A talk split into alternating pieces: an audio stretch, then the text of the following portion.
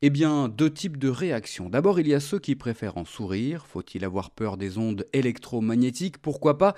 Mais pour cet habitant, c'est un peu tard. J'ai un téléphone portable, une Wi-Fi ouverte euh, sur mon lieu de travail, chez moi, et cetera.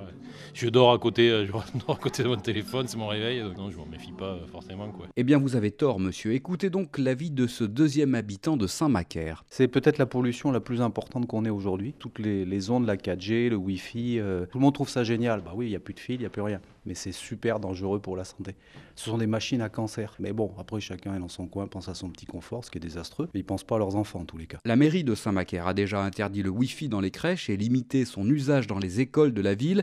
Elle s'en prend maintenant au nouveau compteur Linky pour l'électricité et Gaspar pour le gaz. Le bras de fer ne fait que commencer. Pour le conseiller municipal, Stéphane Lhomme, le risque ne se limite pas à la santé. Il y a aussi d'autres problèmes qui s'ajoutent, des questions sur les libertés publiques, puisque ces appareils vont capter des quantités extraordinaires de données sur les comportements des gens qui peuvent être utilisés euh, à des fins policières d'ailleurs. On sait aussi que les, les compteurs peuvent être piratés. Finalement, il n'y a aucune raison d'accepter ces compteurs. Mais les habitants de Saint-Macaire auront-ils vraiment le choix? Cette affaire risque bien de se terminer devant les tribunaux.